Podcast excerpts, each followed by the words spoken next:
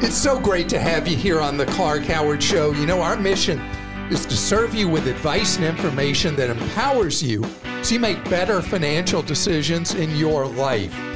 So, one thing none of us wants to happen to us have our car vanish on us, be stolen. And I am stunned by the number of car thefts going on across the country right now. And I want to talk about how we're helping the crooks steal our cars. Also, here we are, the last day of February. I talked in early January about gym memberships. Well, I have some new key information for you for your wallet about gym memberships that you need to know that I'm going to tell you about later in this podcast. So, the car theft spike around the country is just mind blowing. We got the whole thing with the Kias and Hyundais that we've addressed several times on the podcast. And that was something that started, believe it or not, as a TikTok challenge and became a big thing to steal. But car thefts, it's not just the TikTok challenge. Car thefts are way up overall around the country. New stats show car thefts are up 30% over the last year. I mean, it's just a mind blowing thing how much cars are being stolen and solving the crime of car theft, teensy, teensy, tiny. You know, uh, Grand Theft Auto is punished severely in the States. The problem is it's a crime without punishment because so few car thieves are caught. So it comes back to us to do what we can about it. And a lot of thefts in a lot of cities are vehicles being stolen not for joyrides, but to be shipped out with crooked shippers who send those cars to somewhere in a developing country, never to be seen or heard from again. Sometimes vehicles are stolen by order. They want this car, that SUV, or whatever, and they're stolen made to order. And then next thing you know, they're on a boat disappearing. Others are chop shopped, and then others still are joyrides. Okay, the solving rate of car thefts, like 9%. 91% of the time, crime without punishment. That's stunning, isn't it?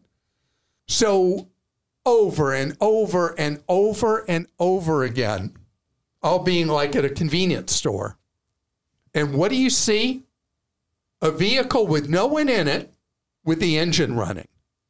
Yeah, I'm just running in for a second. Well, crime of opportunity. Somebody sees an opportunity to steal one for money or joyride or whatever because you leave it sitting there because you just ran in for a second. Don't do this. Don't do it.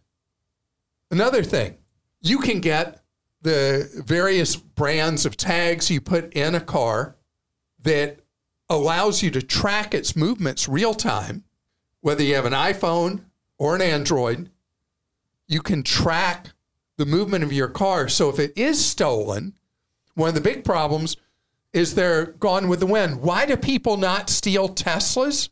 Because Teslas are connected real time every second of the year. You can see exactly where it is. So criminals know this. They don't steal Teslas because before you know it, if the police are really on the job where you are, you might have a helicopter over you or a police car coming after you because you're in the act of driving that vehicle stolen. Other brands don't do this yet. But if you put in, hide one of the devices in your car, whether it's an AirTag or any of the other brands, you then have real time where it is and where the criminals know they're being tracked in a Tesla. They don't know in your vehicle. So, first thing, prevention's best cure. Don't leave it unlocked with the engine running. Two, put in a device where you're able to track it. The car theft thing, things go in waves. Car theft way up now, but what goes up will come down. And Krista, you want to start with another Kia Hyundai question Yes. to add to our big list of people we've heard from who are suffering from the Kia Hyundai thefts. Yeah, Jessica in Kansas wrote in and she said, Over a year ago, my husband and I bought a 2019 Kia Forte. We were looking for a reliable car with good gas mileage to save a little on our monthly gas expenses. Recently, I received my renewal statement from our car insurance and discovered that our premium had skyrocketed. I began to shop around in other insurance companies and even obtained an independent insurance agent to help me do some research. Every single insurance company has declined coverage for us because the Kia is too risky. They lack standard anti theft software, and the number of thefts has grown exponentially. I still owe twelve thousand dollars on the principal on the principal balance of the car, and I don't feel selling the car would be a good option or ethical. Do you have any suggestions or insight? Also, I wanted other listeners to be aware of this problem. Kia and Hyundai messed up on certain model years of certain models.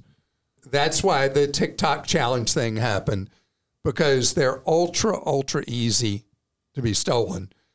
So many people are being harmed directly in the wallet because of this negligence. It's not alleged ne- negligence, negligence of Kia and Hyundai. Ultimately, I hope that people will receive decent compensation from all the lawsuits that class actions being filed against Kia and Hyundai, but that doesn't solve your current problem. So selling it, you're going to get clobbered trying to sell it because the values of the affected models depressed. And to my knowledge, there's still not a viable fix from Kia and Hyundai. And if I were you, I would immediately do what I said with if your iPhone do an AirTag, if you're not, do one of the uh, other devices where you can track the movement of yours if it is in fact stolen. The Fortes are not being chop shopped. They're not being shipped overseas. They're joyride thefts. So knowing where it is allows you to recover it before too much damage has likely occurred and too much time has passed. As for the insurance issue, you face a difficult choice, and that choice is you have a loan. You're only going to be allowed to raise the deductible so high on that car but raise it as high as your lender will permit you to to get the premium down on the insurance. It's going to be a burden on you. This is a burden on society with what's going on with these Kias and Hyundais. It is a terrible, terrible problem that is Hyundais and Kias to solve with putting aftermarket retrofits on these vehicles to make them more difficult to steal. I wish I had a better answer. This is one of those things. We talk about this in my TV work. We call this when bad things happen to good people, that you've done nothing wrong, but you're suffering because of something that happened out of your control. Nicole in Arizona says, I live in Arizona, which has a state tax deduction 2K for singles, 4K for couples for 529 contributions. I have no kids and no intention of returning to school, but I'm considering funding a 529 for the tax deduction and then rolling it into a Roth after 15 years. Thoughts? I make 75K gross and expect a 2% annual raise. I take the standard deduction on my federal taxes. Nicole, it's interesting the thought process you've gone through with this. The benefit of the deduction is not enough for the complexity of what you're adding in your life. You're looking at setting up 529, name yourself as beneficiary, contribute to it. You can contribute and have total in it up to 35 grand. And 15 years down the road, convert it to a Roth. I would just keep this simple. Ignore the value of the tax deduction because overall it's not enough for the complexity. And Congress could later change the rules. And by the time you're ready to do the Roth conversion, you can't do it anymore and then you got money in a college plan that you're going to suffer ordinary income tax and a 10% penalty. Just cut straight to the chase, contribute that money to a Roth IRA. The costs will be, if you go with one of my low cost favorite children, the costs will be lower in the Roth than they are in the 529 plan, which will, over the years, make up for some of the loss of the Arizona tax deduction.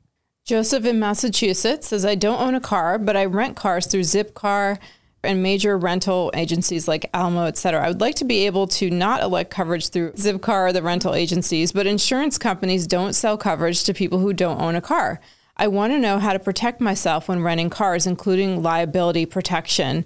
I have a Chase Sapphire Reserve credit card, but I'm concerned that won't provide enough coverage. I have a net worth larger than Massachusetts minimum liability coverage of 300K provided by Zipcar's insurance. I'd also like to be able to have confidence that I don't need Zipcar or rental agency insurance. What should I do? Okay, a couple of things here. You've gotten bad advice from insurance company representatives a common product, particularly in the Northeast and New England, where a lot of people don't normally own a car, is what's known as non auto owners insurance.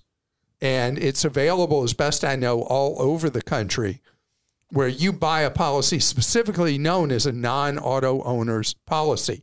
In fact, if you go on whatever search engine you use and you put in non auto owners insurance, you'll see briefings about it You'll see companies that sell it, and you'll be able to buy that liability coverage. The other thing is if you have enough assets that you're worried about outstripping liability protections of 300 grand or more, you may be somebody who needs an umbrella insurance policy.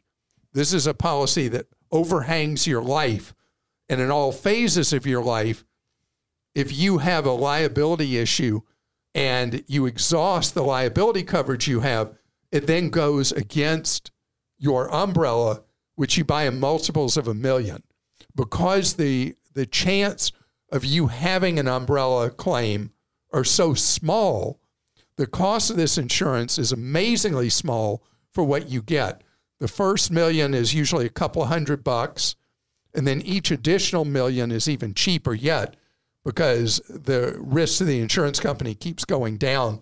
But it gives you that blanket of protection you're looking for in your life. But start with what I mentioned the non auto owner's insurance policy, because that's your first step. Chase Sapphire Reserve will protect you against the damage to the vehicle you rent, but it will not protect you against the damage to somebody else's vehicle if it's found to be your fault. So having a liability policy that is with you is very important. And I hope that you're never, ever in an accident in a rental car, ever, but they do happen. So, gym memberships every late December or early January, without fail, you can hear me do my stuff about how you join a gym. But there's something new this year that's become really clear in the last week that I want to make sure you know about if you're hearing a pitch from any gym you're already a member of or one you're thinking about joining, and that's coming for you straight ahead. This episode is brought to you by Progressive Insurance. Hey, listeners, whether you love true crime or comedies, celebrity interviews, news, or even motivational speakers, you call the shots on what's in your podcast queue, right? And guess what? Now you can call the shots on your auto insurance too. Enter the Name Your Price tool from Progressive. The Name Your Price tool puts you in charge of your auto insurance by working just the way it sounds. You tell Progressive how much you want to pay for car insurance. Then they'll show you a variety of coverages that fit within your budget giving you options. Now, that's something you'll want to press play on. It's easy to start a quote, and you'll be able to choose the best option for you fast. It's just one of the many ways you can save with Progressive Insurance. Quote today at progressive.com to try the Name Your Price tool for yourself and join over 28 million drivers who trust Progressive. Progressive Casualty Insurance Company and Affiliates. Price and coverage match limited by state law gyms went through either death experiences or near death experiences during COVID when gyms in many states were forced to close for extended periods of time, other states for a shorter period of time, and even in states where they were allowed to open, overwhelmingly, people didn't go back to the gym, didn't join gyms. And so, so many workout facilities failed in 20 and 21. 22, they roared back as people were so psychologically wounded from isolation. We are social beings. and people wanted to be around other people. And so 22 was a good year back for the gym industry. 23 was awesome for the gym industry. And now, new stats have been tracked in the industry, reported on recently by Bloomberg, show that that has now reversed. And a lot of people who wanted that togetherness of a fitness center now aren't going what they call footfall. That's the number of people walking into gyms way down. January was really unusually poor for the fitness industry. And it means that a lot of fitness facilities are going to face financial pressure. You're going to see whenever this happens, I've seen this in recessions forever, and we're not in a recession, but for the gyms, seeing reduction in footfall, foot traffic is significant. And what will happen is gyms will need money to pay bills. And what you'll see happen as we roll through the months, particularly as the weather gets warmer and it's harder for gyms to get people to come in or to join. So you're going to see a lot of offers with really special membership deals if you pay up front for a long period of time, uh, as long as three years, if a state permits. So, what that means to you is if you pay a big upfront for a gym in most states, if that gym then closes, you lose all that money. And wow, have we seen that movie over and over again and heard from so many people over the years who paid an upfront for a multi year gem thing Gem ceases to exist. The worst case we had was where someone joined, paid big upfront money, and they had to pay from a debit from their checking account. And the next day, the gym closed and they lost all their money. So be aware and be wary that if the footfall thing is real and the number of people going in is a sustained problem, that gyms are going to have trouble maintaining their facilities, keeping them clean, the equipment in good shape. So you're paying for something that the experience will deteriorate or gyms could close. It goes to the core of something I've always believed about gyms. You join a gym, a fitness center, that you are a month to month member and that you have the right, the ability to quit at any time with written notice of whatever procedure they require to the fitness center.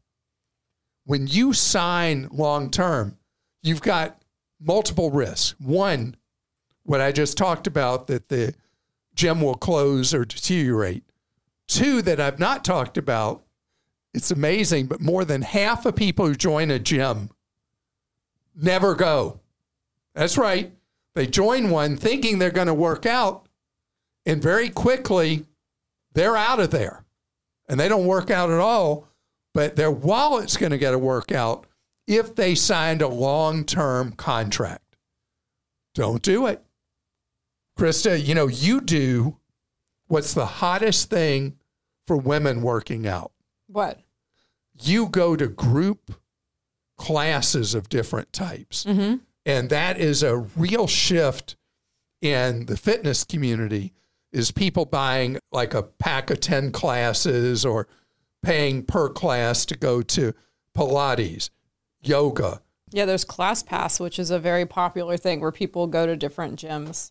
And you say people, it's overwhelmingly women. When in your classes you go to, what percent are women and men typically? It depends on the type of class. So some are like all women with no exceptions generally. And then some are like as close as like probably 70 30. 70 30 women. women. Yeah. So, you know, I am now allowed to go back to yoga and I've been going back to yoga.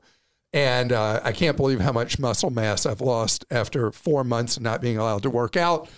So I always, in yoga classes, I was always at the back of the room because I was never as good at it as people who are 40 years younger than I am. And uh, I was just in a yoga class and I'd never taken from this instructor before.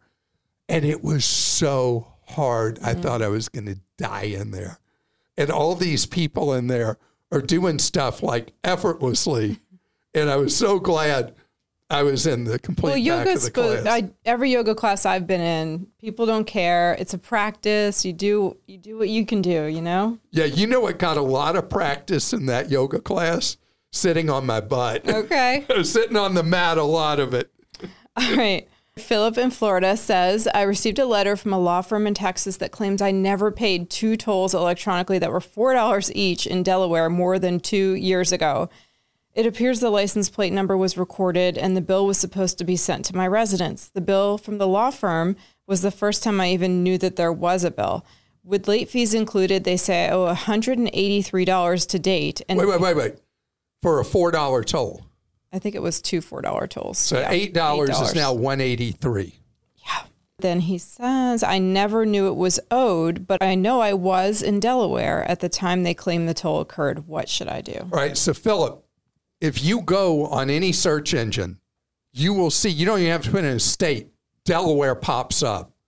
The the toll war between the state of Delaware and people who go on toll roads in the state of Delaware is apparently legendary, not in a good way. Uh, if you look at some of the posts people have, people with $1 tolls are being billed $63. I mean, it's just crazy. And yes, if they're going to have toll roads, the state has a right to receive the money from it. It's the punitive penalties that people are being charged, like you, never even knew there was an unpaid toll, a toll by plate, and you never received the bill.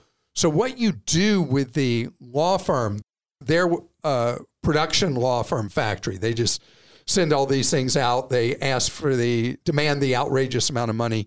So, you write them back only in writing. This is all that counts.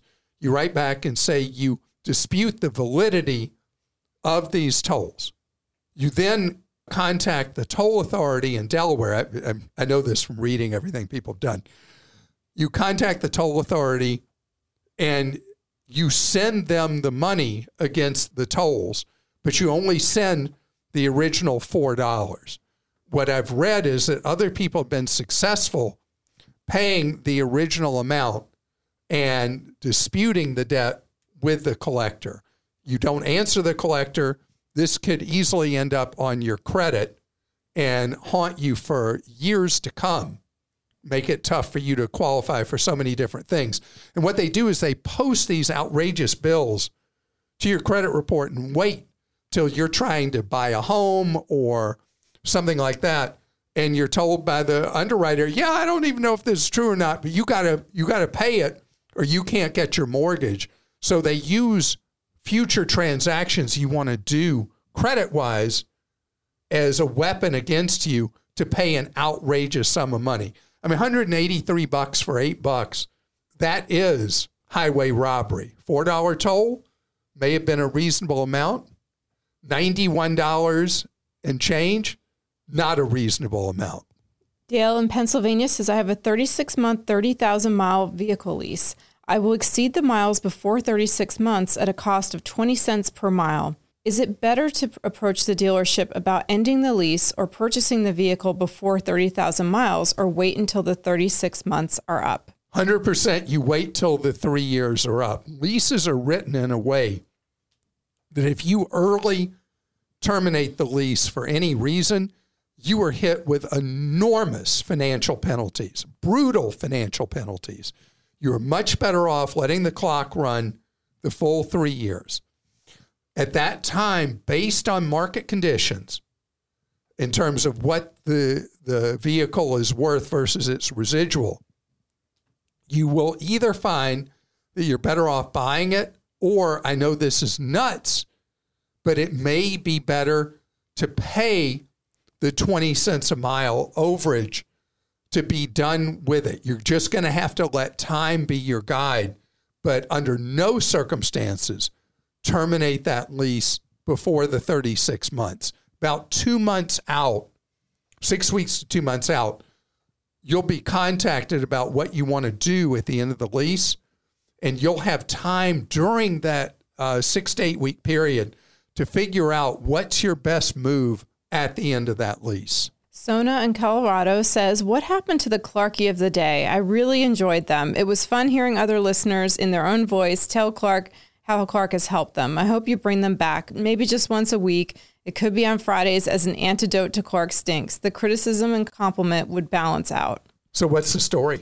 So, we received a lot of complaints of people saying they didn't like it and had to tune out, and not really anyone saying they enjoyed it until this one. so, we decided it probably wasn't worth some- doing. So it was it was a lot of work production wise to do the Clarky of the day, and if you know we respond to the audience and people, both viewers and listeners, didn't really care for it, and so it died.